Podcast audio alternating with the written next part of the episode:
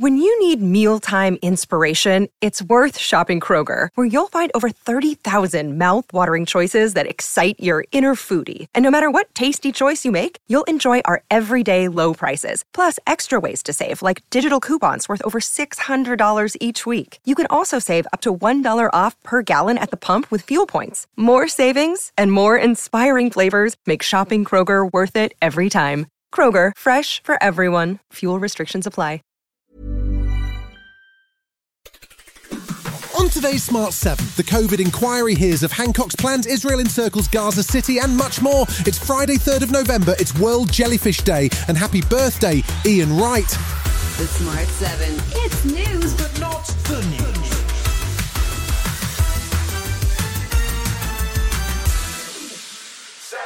There was some good news for households on Thursday as the Bank of England once again left interest rates on hold at an eye watering 5.25%. That was because even though inflation remains way above the bank's 2% target, projections are that it will fall rapidly over the next few months. The bad news is, though, that the UK economy will see little or no growth and could be on the edge of a recession. Bank of England Governor Andrew Bailey explains. We see the evidence that uh, monetary policy and the rate rises that we have done are now having an effect. And just to remind, we are still at 6.7% in terms of inflation, so you know, there is a considerable way to go. Labour were warning on Thursday that more than half a million households would face the impact of higher mortgage costs before the local elections, which are due in May. And Labour's Shadow Chancellor Rachel Reeves says the blame for the whole cycle of rate rises and low growth can be laid at one person's door. Liz Truss's mini budget last year set in motion the economic turmoil and the increases in interest rates that we've experienced here in the UK.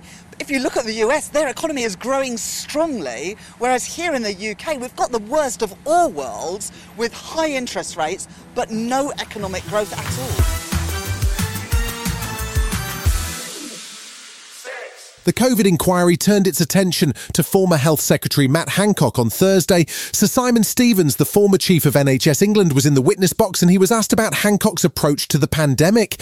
As COVID 19 hit, the NHS was under tremendous pressure, and the issue in government circles was how to manage and prioritise patients for care. During a planning exercise in 2020, Hancock told officials that he believed if the NHS was overwhelmed, it should be he who decided who should live or die and not medical professionals. Sir Stevens did not agree. I certainly wanted to discourage the idea that an individual Secretary of State should be deciding how care would be provided. This week has seen testimony about a macho culture in Downing Street and male driven decision making that caused serious problems.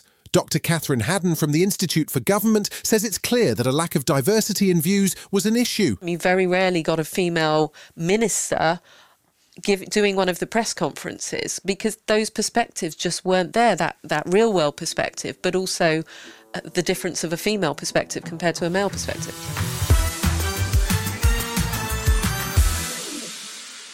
Thursday saw Rishi's AI Safety Summit wrap up at Bletchley Park after two days of tech talk.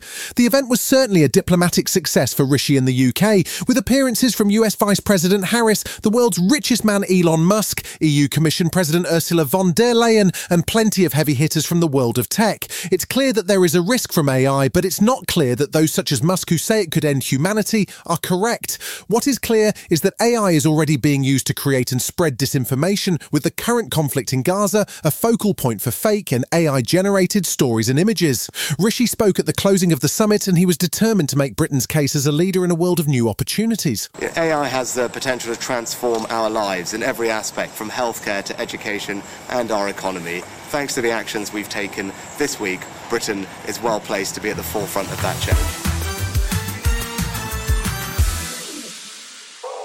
The Israeli army announced on Thursday evening that it has now completely encircled Gaza City. There are reports of close quarter fighting with Hamas forces as the IDF closes in on the network of tunnels that run beneath the city. The Rafah border crossing did open again on Thursday, allowing more injured Palestinians and foreign nationals to cross into Egypt, with more British nationals able to leave.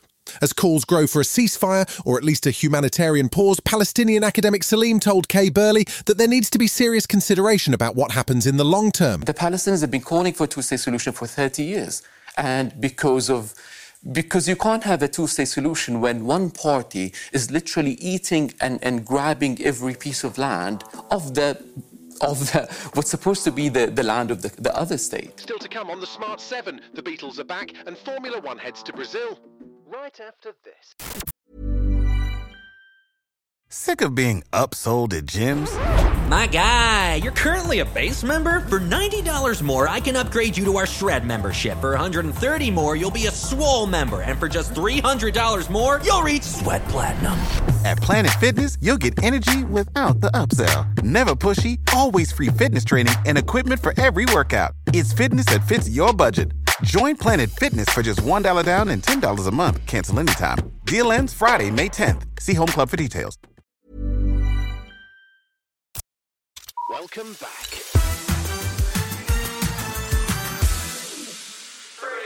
The Formula One Roadshow heads to Sao Paulo this weekend for the Brazilian Grand Prix. All of the focus recently has been on record setting Max Verstappen and Red Bull, but Lewis Hamilton is quietly confident that his season is not over yet.